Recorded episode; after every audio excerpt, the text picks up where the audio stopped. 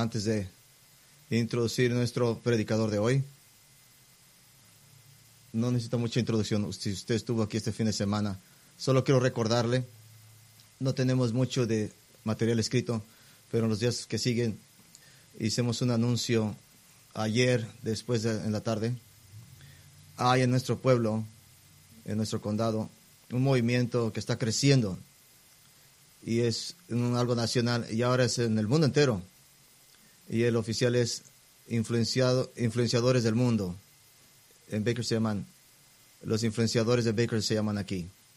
Y originalmente un ministerio para los hombres, probablemente con un motivo decente para ayudar a la gente, conocer cómo caminar con Cristo mejor, pero están fuera de diado de lo que es cristianismo, completamente fuera del toque de la historia de la iglesia, totalmente fuera del toque de, algo ortodoxo cristiano, como hacemos eclesiología y como entendemos la escritura.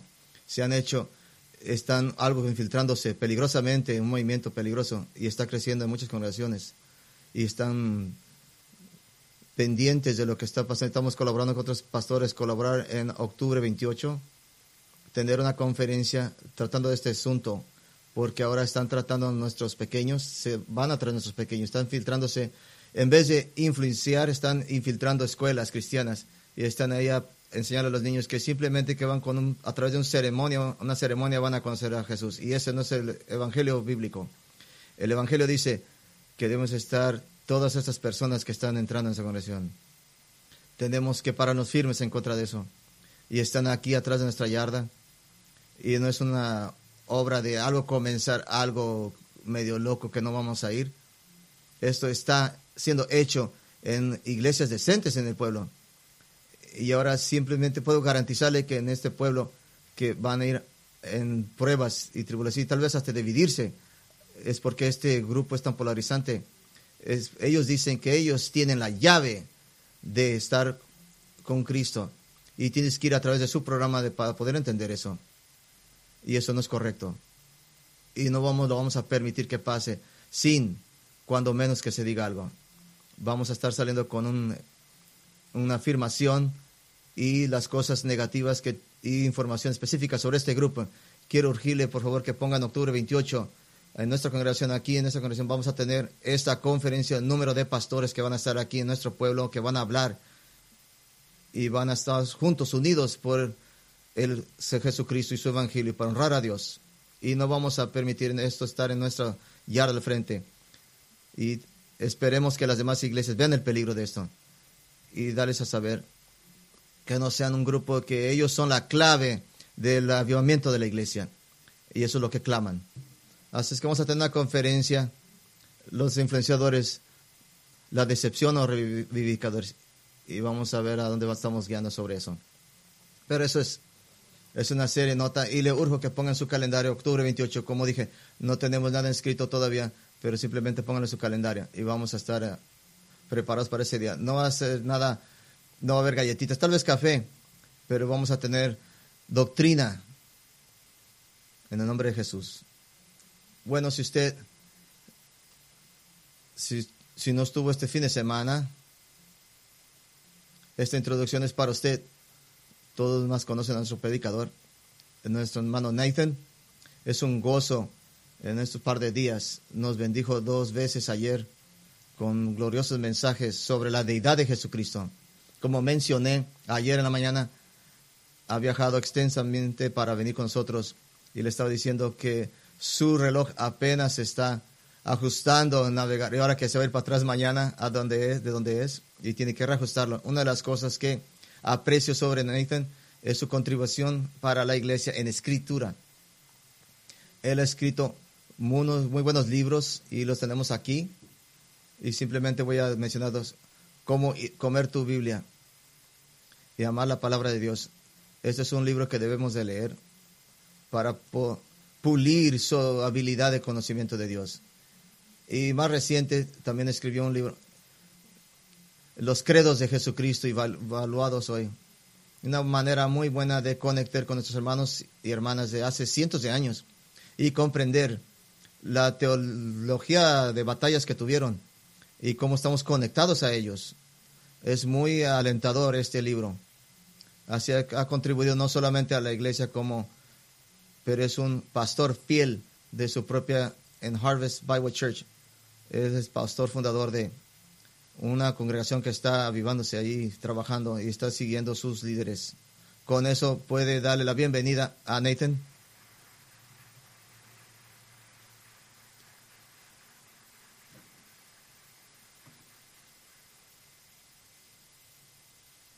Bueno, quiero darle la bienvenida a todos. Gracias por darme la bienvenida tan calurosamente. Algunos de ustedes he conocido por varios años, muy buenos amigos. Algunos los mm, conozco por la primera vez y estamos siendo amigos rápido. Es, y aprecio mucho. Y sé que también a nuestra congregación aprecia su bondad y su amor mientras estoy lejos de ellos. Pero simplemente quiero traerle esta mañana un mensaje. Hemos trabajado en este fin de semana y esta conferencia ha sido de proclamar la deidad de Cristo. Y por la gracia de Dios hemos podido hacerlo. Eh, yo y, los demás predicadores que estamos, estuvimos aquí. Y es mi esperanza de que todos ustedes hayan sido instruidos, edificados, convencidos y animados. Y sí, y así es toda, toda la gloria es de Cristo y para Cristo. Sin embargo, no quería dejar nuestro tema todavía. Más bien quiero traernos de regreso a las escrituras uh, con el propósito de dirigirnos al flujo natural de toda teología. Es muy fácil aprender doctrina y términos teológicos. Hicimos mucho este fin de semana, pero tiene que ver más simplemente quedarse en la mente. Tenemos que usarla. La pregunta es, la pregunta es ¿por qué existe la teología? Por qué Cristología existe, por qué aprendemos acerca del Señor. Hacemos todo esto para abordar, abordarlo, adorarlo correctamente.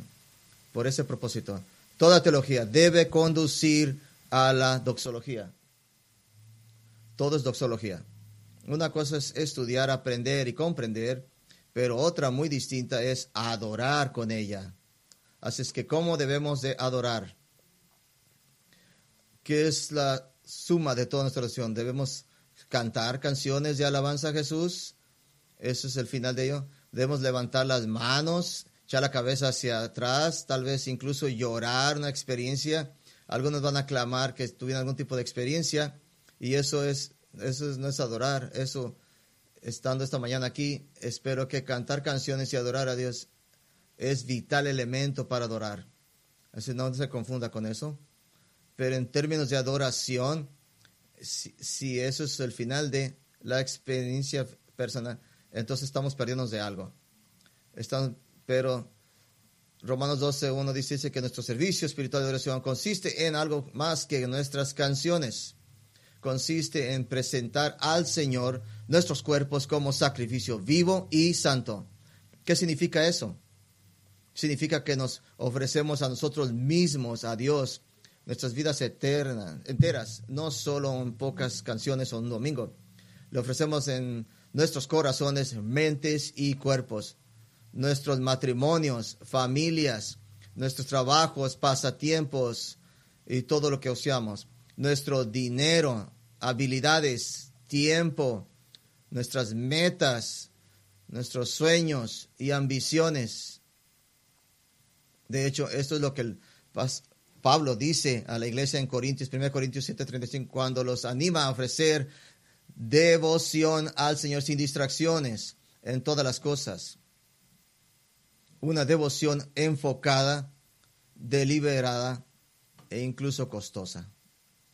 Así es que por esta mañana quiero tomar todos los aprendizajes de este fin de semana y centrarlos en la persona de Jesucristo mismo. Y quiero que veamos un ejemplo de una persona que fue verdaderamente devota al Señor Jesucristo, un nivel, un modelo al cual debemos ver. Estar, vamos a Juan 12, Juan capítulo 12.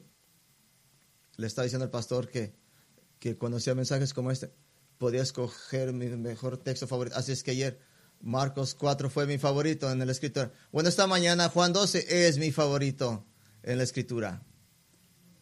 Qué gozo es estar aquí, de traer la palabra del Señor. un texto maravilloso. Eventos de Juan 12 nos trae en este narrativo del Evangelio, en una semana más o menos, en la muerte y resurrección, estamos la sepultura, la resurrección, acercamos a la semana de Pascua, durante la cual Jesús será asesinado ese viernes y volverá a la vida resucitado el domingo. Suceden muchas cosas durante la última semana de la vida de Jesús y los evangelios sinópticos, Mateo, Marco, Lucas, contiene una gran cantidad de texto narrativo de los acontecimientos que tienen lugar de esta manera, de hecho, varios capítulos. Juan, sin embargo, incluye relativamente poco, sin duda, debido al hecho de los acontecimientos fueron tan bien atestiguados en los otros evangelios. Así no tenía que dar más información. Sin embargo, Juan dedica los capítulos 13 al 17, registra los acontecimientos de la última noche antes de que Jesucristo fuera a la cruz. Por tanto, Juan 12 es el único capítulo que registra cualquiera de los eventos que condujeron a su crucifixión. Pero el comienzo del capítulo 12 nos lleva a una cena en la ciudad de Betania, donde encontramos uno de los actos de devoción más asombrosos registrados, yo creo, en todo el Nuevo Testamento.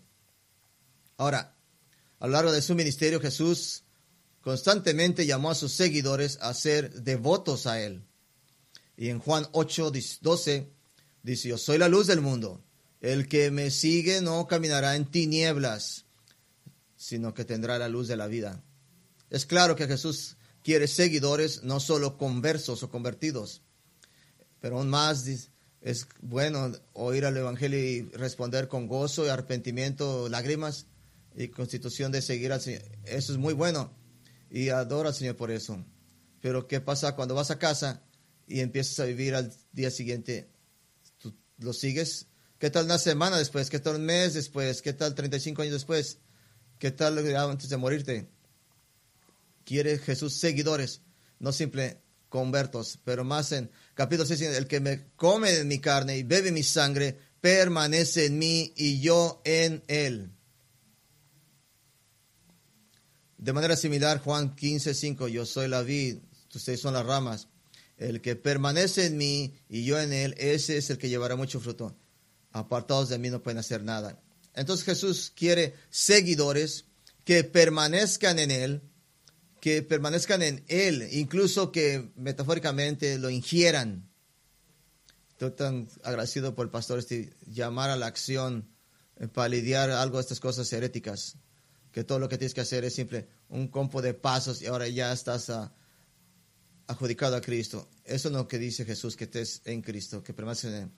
Toda tu vida comenzando, comprendiendo el Evangelio, pero a, través de toda tu vida hasta que lo ves a Él. Y lo ya estarás por siempre, más allá simple que un poco de cosas terrenales. Uno de los casos más impactantes sobre la devoción, el costo de la devoción, viene en Mateo 10:32. Mateo 10:32, lea. Mateo 10:32. Cualquiera que me confiese ante el hombre, lo voy a confesar ante mi Padre que está en los cielos. Pero cualquier que me niegue ante el hombre, yo también lo voy a negar ante mi Padre que está en los cielos.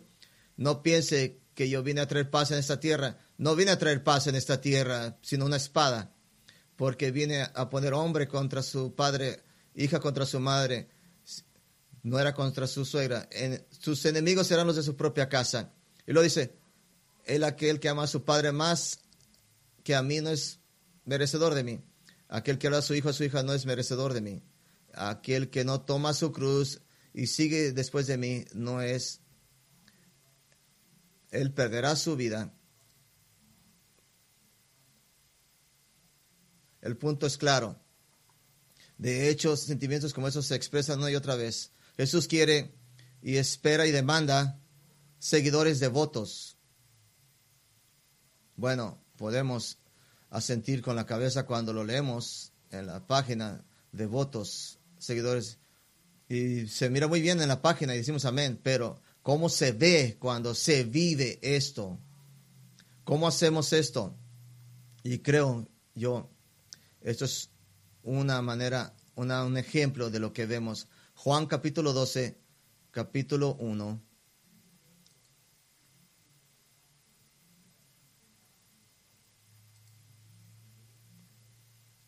Seis días antes de la Pascua vino Jesús a Betania donde estaba Lázaro, el que había muerto y quien había resucitado de los muertos, y le hicieron ahí una cena a María, le servía, y Lázaro era uno de los que estaba sentados a la mesa con él.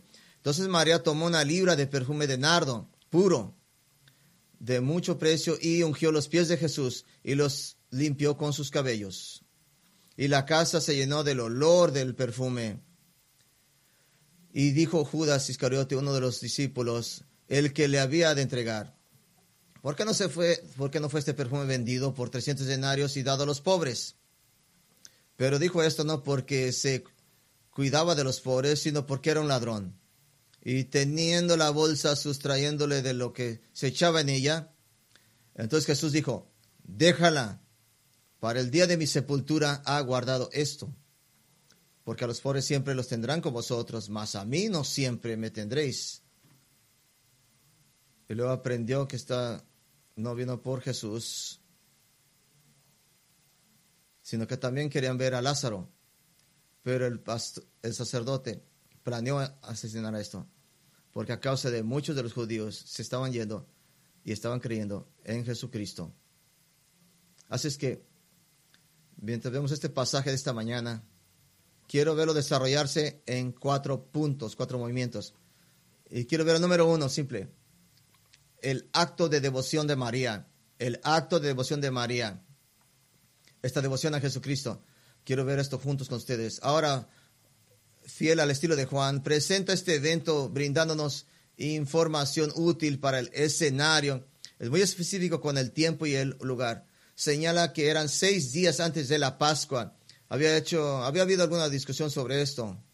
Usted puede leer comentarios de todo tipo de discusiones sobre esto.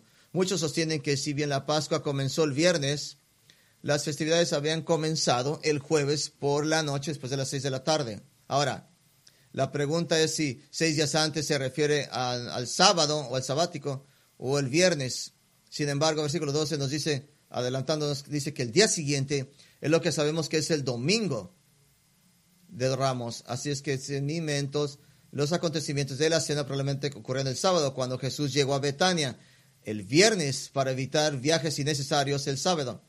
Pero los cuatro evangelios incluyen un evento similar de una mujer ungiendo a Jesús con aceite. Vemos esto en Mateo 26, Marcos 14, Lucas 7 y Juan 12. Es interesante, en el relato de Lucas, los detalles son tan diferentes como muchos estudiosos han llegado a la conclusión de que probablemente se trataba de una mujer diferente, un momento diferente o una ciudad diferente, porque hay muchos relatos que son solamente el mismo evento y nos brinda información adicional muy útil. Y es obvio, pero son el mismo evento. Y vamos a ver esa información adicional que vamos a poder comprender y interactuándonos con otros.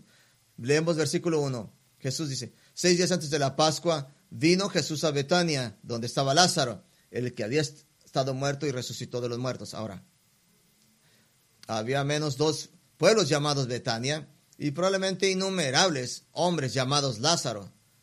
Era un nombre común, pero Juan se asegura de que entendamos de que es la misma familia, en el mismo pueblo, del mismo capítulo 11.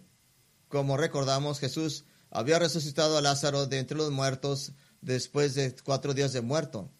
Y ahora interactúa con María, con Marta. Dice, yo soy la resurrección y la vida. Todos recordamos esa ocurrencia. Estas son las mismas personas. Jesús ha regresado para ver a sus amigos Lázaro, Marta y María. Vemos en versículo 2, y le hicieron allí una cena. Marta servía y Lázaro era uno de los que estaban sentados a la mesa con él. Esta habría sido una velada feliz. Jesús estaba allí con sus discípulos, Lázaro está vivo y bien, junto, muy gozoso. Ciertamente está ahí con sus hermanas Marta y María. Y Juan no nos lo dice. Mateo registra que esta cena tiene lugar en la casa de Simón el leproso. Por supuesto, si este hombre Simón todavía tuviera lepra, no habría organizado ninguna cena porque nadie vendría así es que adecuadamente, así es que este sin duda Simón, un ex leproso, un hombre a quien Jesús probablemente sanó, así es que ya está siendo sanado, se ha sido sanado, abre su casa y hace una cena y vienen los amigos de nuevo. Es un momento glorioso. Marta está sirviendo, fiel a su carácter, un corazón de sirvienta. Hace lo que es mejor, lo que ella hace mejor, proveer a toda la gente con servitud. Tenemos a Lázaro que está entre los reclinados con Jesús a la mesa. En cuanto a sus arreglos para comer, se habrían sentado en una mesa en una forma de U, cerca del suelo, más cerca del suelo. Los invitados se reclinan en un pequeño sofá en la cabeza de la mesa y los pies alejados de la mesa. Así es que estarían muy apoyados en cojines con un brazo y con el otro comían su comida. Se apoyaban en este con un brazo y sus pies hacia afuera y están juntos alrededor de la mesa comiendo, hablando, riendo, cantando por horas y horas. Un momento glorioso de compañerismo. Y luego vemos a María, versículo 3. María entonces tomó una libra de perfume de nardo puro, de mucho precio, y ungió los pies de Jesucristo y los enjugó con sus cabellos. Y la casa se llenó del olor del perfume de esa fragancia. María hace algo muy inesperado e incluso francamente ofensivo para algunos. Unge a Jesús con aceite fragante. ¿Cuánto aceite? Lo. Bueno, las traducciones ESV traducen la palabra original como libra, una libra. La palabra litra es una medida equivalente aproximadamente a 12 onzas o aproximadamente medio litro. Eso no es algo pequeño, es más o menos una buena cantidad. Ahora, para aquellos de ustedes que usan perfume o colonia, saben que solo unas dos gotitas serán suficientes. Si hace más de eso, la gente no se te quiere acercar. Pero incluso una persona que le gusta demasiado la colonia se se enjabona con unas pocas gotas, no es mucho. Pero quiero que se imagine tirando medio litro de perfume a ti mismo o a otra persona. Simplemente piense por eso un segundo. Toda la casa olería así durante semanas. No es un algo de un día. Semanas y semanas que vas a oler de esa manera. Este, me acuerdo cuando estaba pequeño, algo que vino a mi mente ahorita. Mi padre estaba cortando un pino y calculó mal y cayó en la casa y hizo la parte de la casa en dos. Así, gracias, estuvimos todos bien. Inmediatamente tuvimos que correr y cortar el árbol en pedazos. Nunca olvido, mi cuarto oría como pino, semanas y semanas y semanas. Para su información. Estoy alejando el sentido del olor. El punto es que esto hubiera hecho hubiera olido toda esta casa. Sus ojos se hubieran quemado. Su piel se hubiera, se hubiera permanecido en esta su piel. Lo que es porque están tal vez enojados, molestos. ¿Qué estás haciendo? Estamos cenando. Esto es una cantidad increíble, ofensiva de perfume. Pero esa es la cantidad que ella usó. Y Juan nos dice que este perfume es muy costoso. Y hubiera sido. El nardo también se conoce como nardo y se cosecha de una planta aromática que se encuentra en Nepal, China y la India. Y para producir incluso una pequeña cantidad de aceite de este, se debe cosechar una gran cantidad de plantas. Así es que es un proceso laborioso y es muy costoso. Pero además, una vez cosechado, debe, debes enviarlo desde la India hasta Israel. Y una vez que lo has enviado, tienes que agregar la contribución y el costo de viaje. Y no estamos hablando de un, pequeño contenedor pequeño de 10 mililitros. Estamos hablando de 12 onzas. Una cantidad grande. Por tanto, este perfume habría sido muy, muy costoso, valioso. ¿Qué tan valioso? Versículo 5 nos dice que se podía vender por 300 denarios. Casi el salario de un año. Tome su año de salario y compre un perfume por esa cantidad así costaba este perfume. El Evangelio de Mateo leemos que el aceite se guardaba en un frasco de alabastro. Y para sacarlo todo de una vez, Marcos quiere todo que salga de repente. Y para hacer eso, Marcos nos dice que María tuvo que romper el cuello del frasco y derramarlo, el hermoso recipiente, para sacar todo el aceite.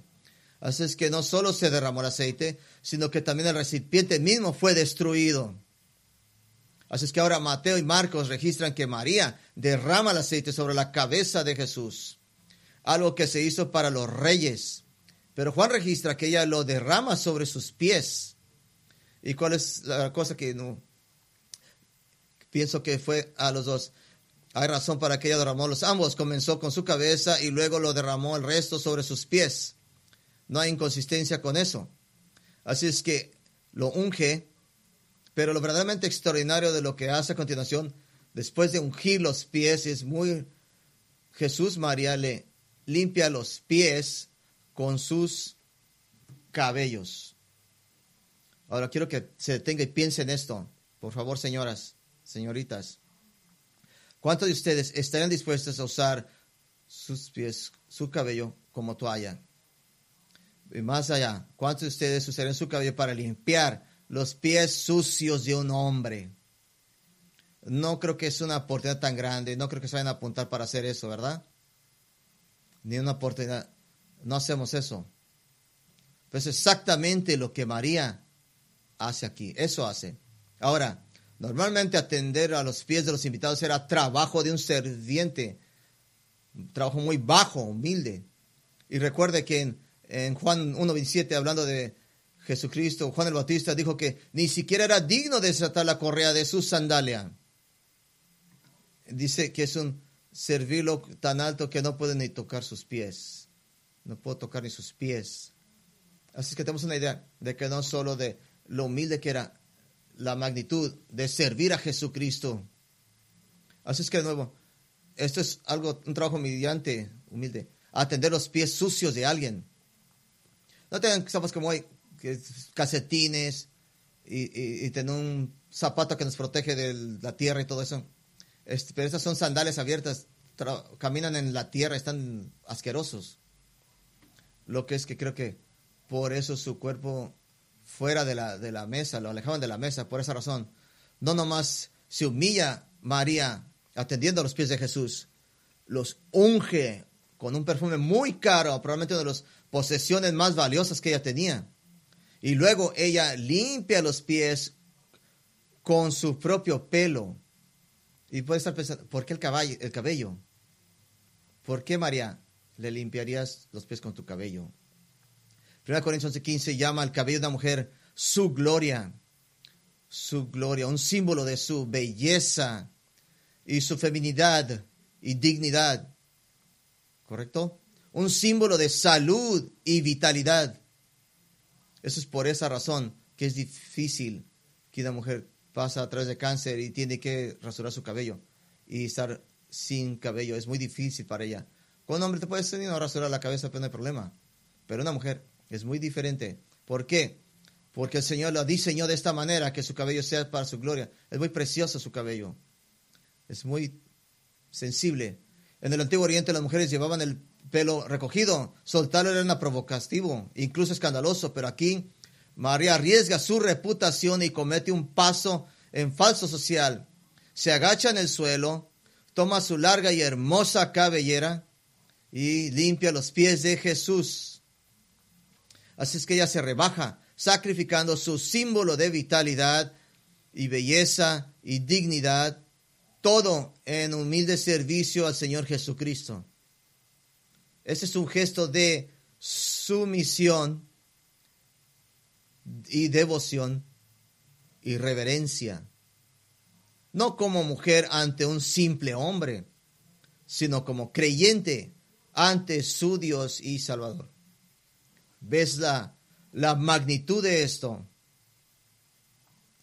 No es un gesto pequeño, esto es grandísimo. Más que decir, no hace falta que decir que todas estas habrían estado en contra, incluidos los discípulos. Y uno de ellos habla en el versículo número 2, la acusación de Judas, la acusación de, Jesús, de Judas, versículos 4 y 5, capítulo 12.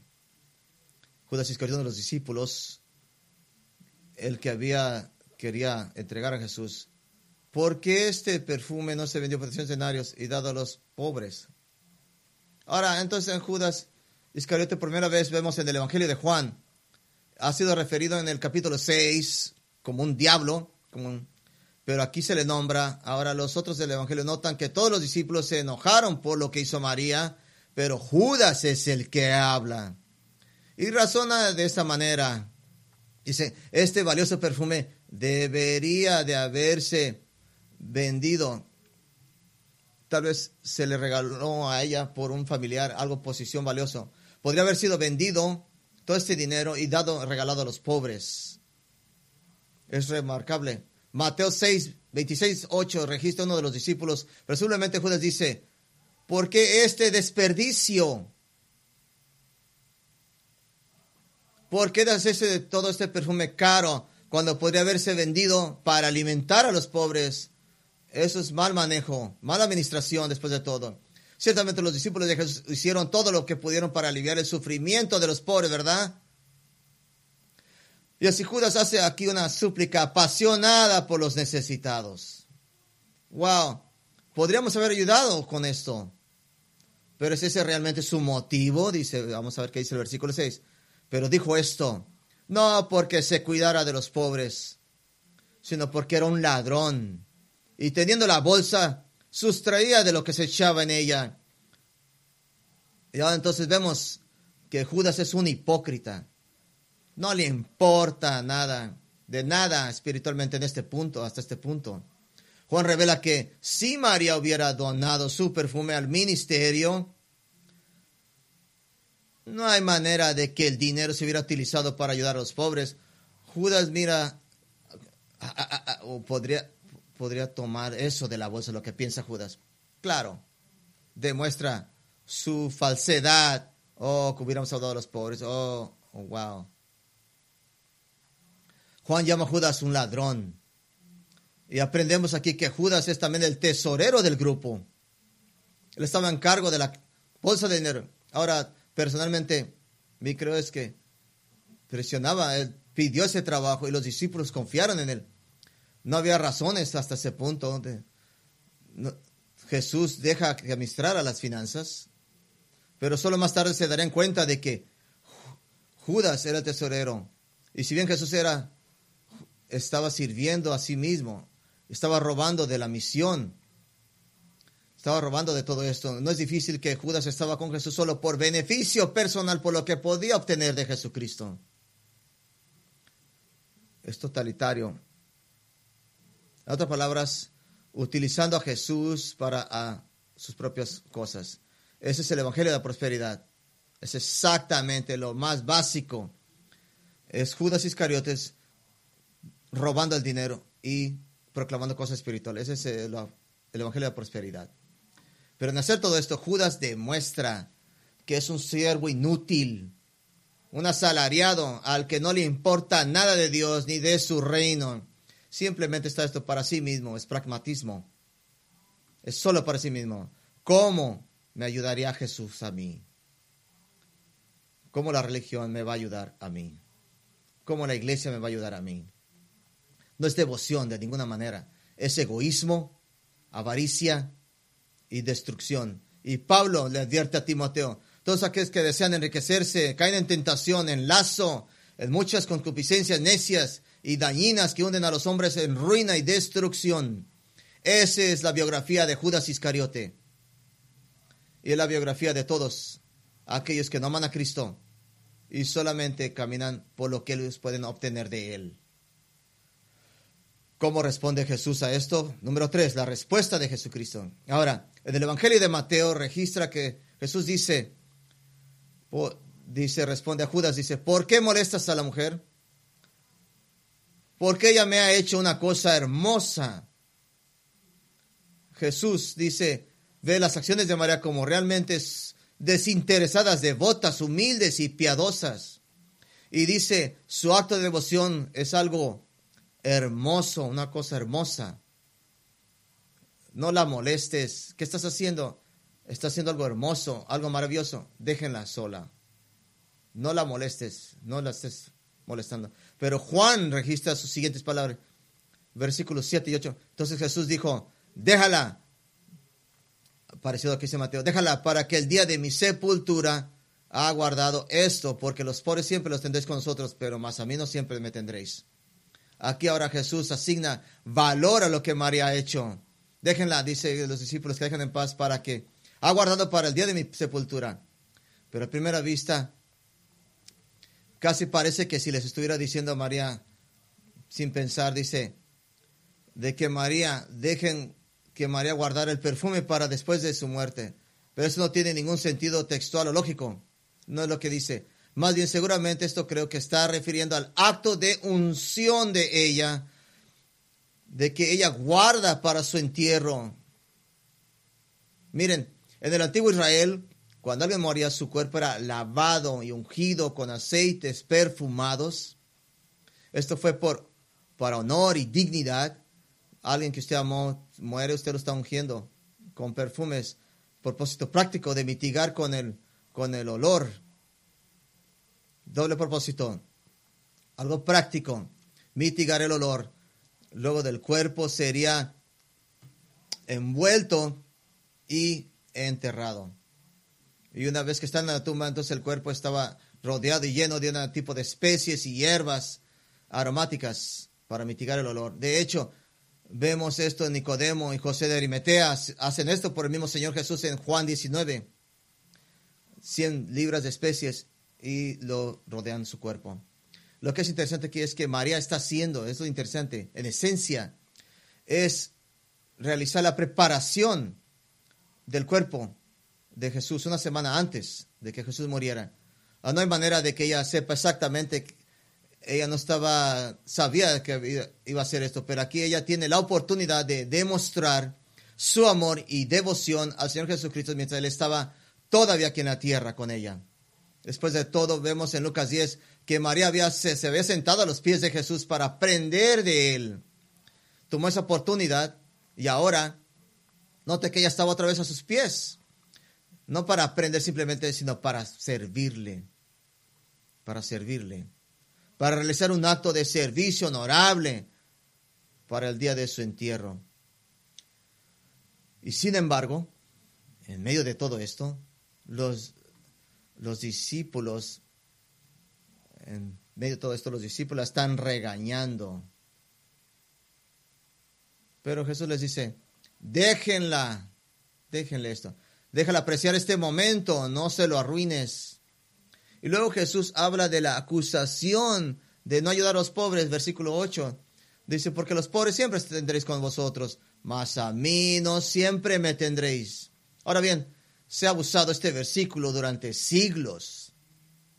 Pero tenemos que ver que Jesús no es y no está dando excusas para no ayudar a los pobres, ni los está condenando por su fe, de su suerte.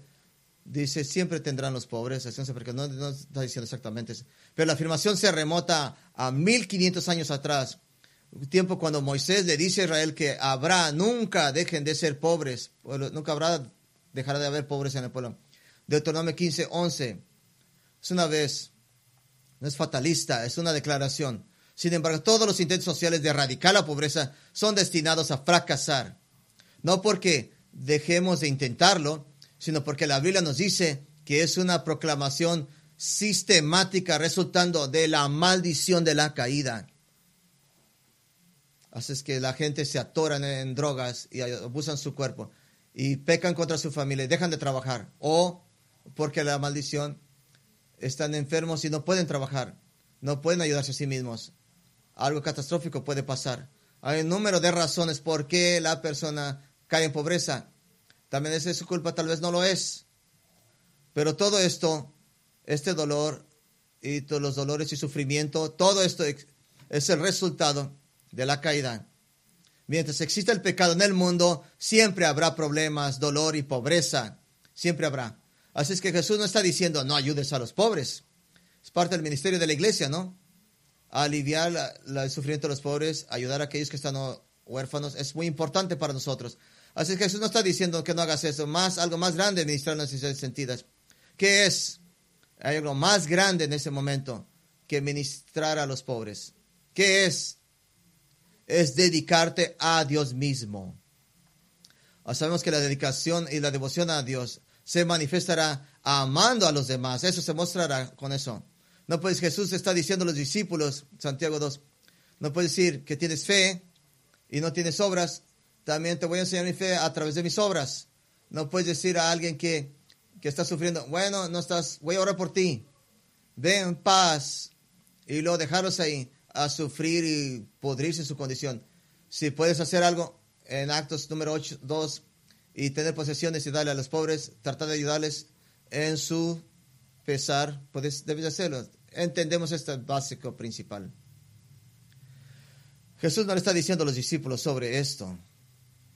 Les está diciendo a los discípulos, solo voy a estar aquí en la tierra por una semana más.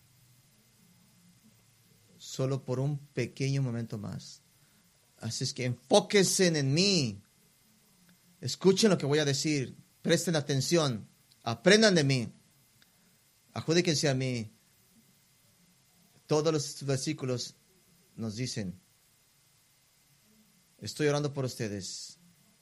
Quiero ayudarles. Eh, voy a morir, pero también voy a resucitar. Prepare su corazón. No deje que su corazón se atribule. No esté temeroso.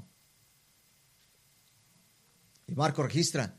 Añade una palabra acerca de los pobres. Si quieres ayudar a los pobres, puedes, puedes, tienes todo el tiempo para hacerlo después. Sí. No los está reprendiendo por decir que quieren ayudar a los pobres. Los está corrigiendo porque les falta lo más importante, que es Él. Están corrigiendo a ellos. Para María, nada es un sacrificio demasiado costoso por Jesús y sospecho que habría dado cualquier cosa. En ese momento, ella dio todo lo mejor que ella tenía. ¿Por qué? Porque Jesús era más valioso para ella que cualquier cosa en este mundo. No hay nada que ella no daría.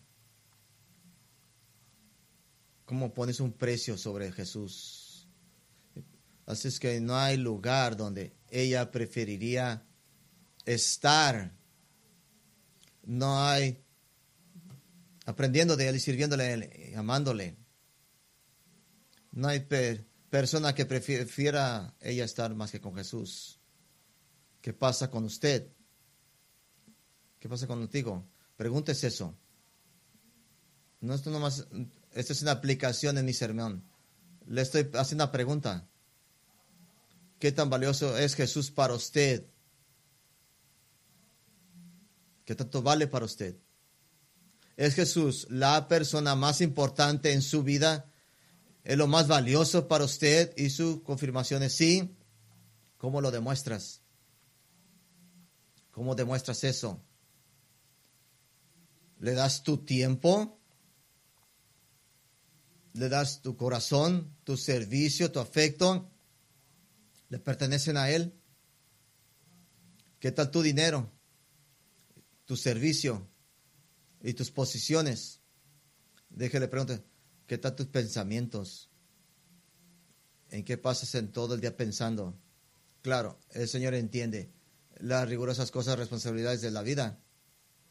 Pero cuando tú te conviertes enfocado en, en usted mismo y en sus circunstancias, y en sus hobbies y cualquier cosa de que su mente esté vagando, lo que usted pase más tiempo, lo que usted mirando en, las redes sociales, el tiempo que usted desperdició, que puede haber usado para Cristo, le da sus pensamientos, le da a usted su devoción. Sentarse a los pies de Jesús es la mejor parte de su vida. Déjele preguntar otra cosa. Si lo perdieras todo como Job, o como mí, si hubieras perdido todo, pero tuvieras a Jesús, ¿sería lo suficiente para ti? Pregúntese, pregúntele a él la pregunta. ¿Sabes? Tú me conoces, tú sabes, tú me conoces mejor que yo me conozco, ¿verdad? Tú me conoces. Mi corazón es, se desvía y es malvado. Tú conoces mi corazón, Señor. Señor, te amo pero tú sabes si estoy diciendo la verdad. Ayúdame. Y si su respuesta es no, pregúntese por qué.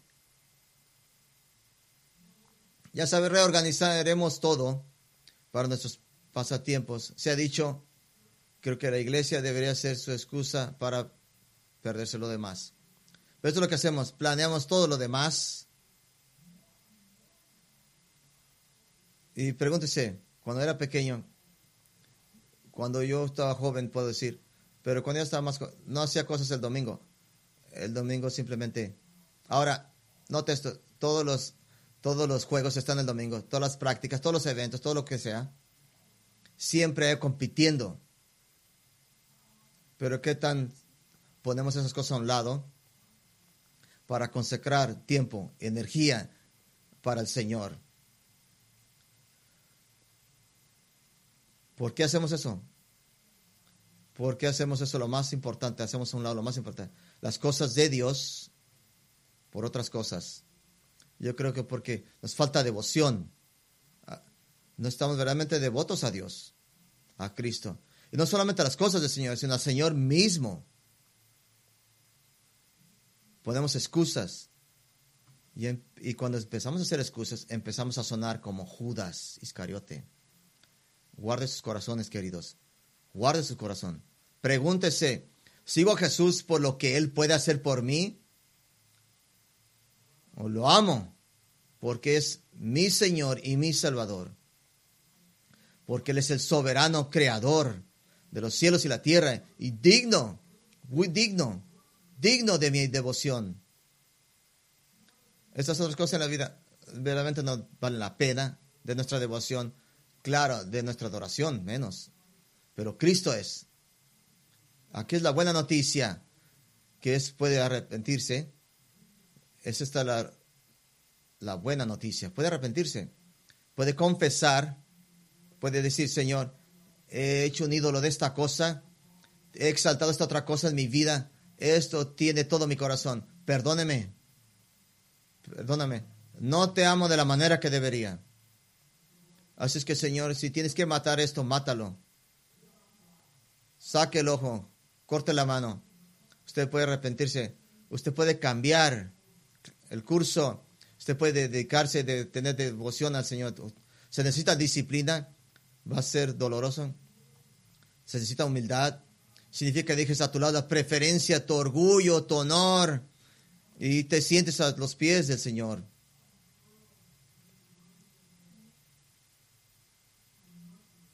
ungirlo al Señor con su amor, servirle en la manera más humilde posible. Amo, amo, sirvientes en la iglesia, que hacen las cosas más pequeñas afuera y nunca dicen una palabra, nunca se quejan, nunca los miras, simplemente se esconden en atrás de puertas y sirven al Señor. Y la iglesia está construida en tan, con esos sirvientes si hay una bendición de, estar enfrente de todo esto, amo eso y estoy agradecido por ello. Pero esto no es lo más importante. El yo ser predicador es preeminencia en guiar, entrenar, enseñar, sí, claro. Pero todos tenemos una parte en el cuerpo de Cristo, no podemos decir a la mano, al pie, yo, te he abusado, tengo más uso que tú somos más importantes, todos, todos importantes. No importa lo que estemos, en dónde, qué trabajo, qué servicio esté proviendo, usted puede darle a Dios su devoción, su servicio, su amor. Usted puede barrer los pisos para la gloria de Dios. Y digo todo esto con sinceridad, toda sinceridad. Puede crear sus hijos. Y pienso muchas veces, eh, las madres que se quedan en casa son las que tienen difícil trabajo más difícil. No hay más, algo más humilde que las mujeres que están en la casa sirviendo a sus hijos. Pero cualquier cosa que usted haga, simplemente dando ejemplos. Usted lo que haga, lo que haga, lo que esté en su mente, usted puede ser devoto a Jesús con gozo, sentar a sus pies. Y le prometo, y valdrá la pena. Mire, los discípulos estaban enojados con María porque tomó su posesión más valiosa y desperdiciarla,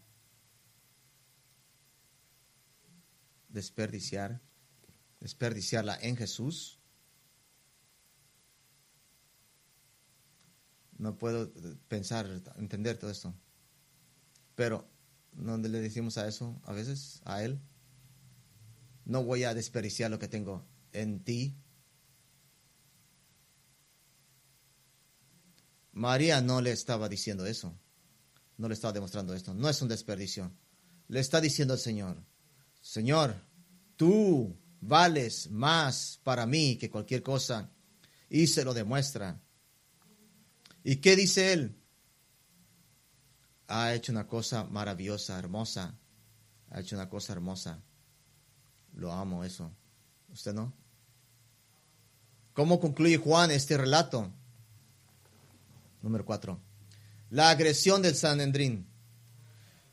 La gran multitud de judíos supieron entonces que él estaba allí Jesús y vinieron no solamente por causa de Jesús, sino también para ver a Lázaro, a quien había resucitado de los muertos. Pero los principales sacerdotes acordaron dar muerte también a Lázaro, porque a causa de muchos de los judíos se apartaban y creían en Jesucristo.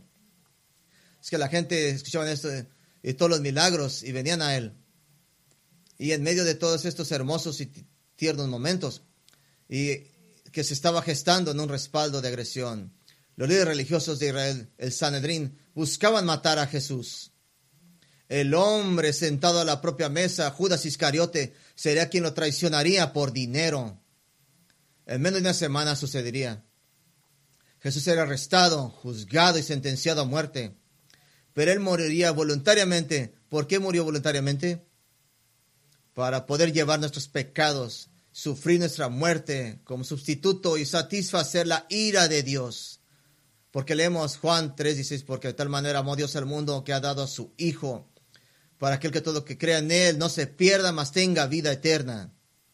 Así es que quiero, quiero si usted está aquí, si está escuchando hoy y no conoce a Jesús, no sabe de qué estoy hablando, porque nunca ha puesto su confianza en Jesús, nunca jamás y ha escuchado este mensaje miles de veces, hay algo que está molestándole hoy. Es, deje de pelear contra él. Deje de estar poniendo a un lado antes que él. Ponga él primero, no otras cosas. Estamos haciendo Salmo 2. Ponga devoción a lo de los salmos antes que usted se enoje en el camino y se muera y el juicio verdad venga sobre usted. Honrelo confiese sus pecados a Dios y pídele que le salve. Pídale que le salve. Y por su gracia a través de Jesús lo hará. Él lo hará. Volteese sus pecados y confiese en Jesucristo y tendrá vida eterna, tendrá vida eterna. Sabes, es difícil no pensar que mientras los soldados clavaban a Jesús en la cruz ese día, que les habría impactado el abrumador olor a, Nor, el perfume, que amenaba de su cabello, de su piel.